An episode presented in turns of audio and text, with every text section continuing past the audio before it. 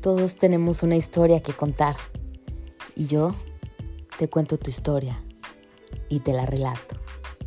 Si quieres escuchar diferentes historias, yo te las voy a contar. Mándame la tuya, que yo te la relato.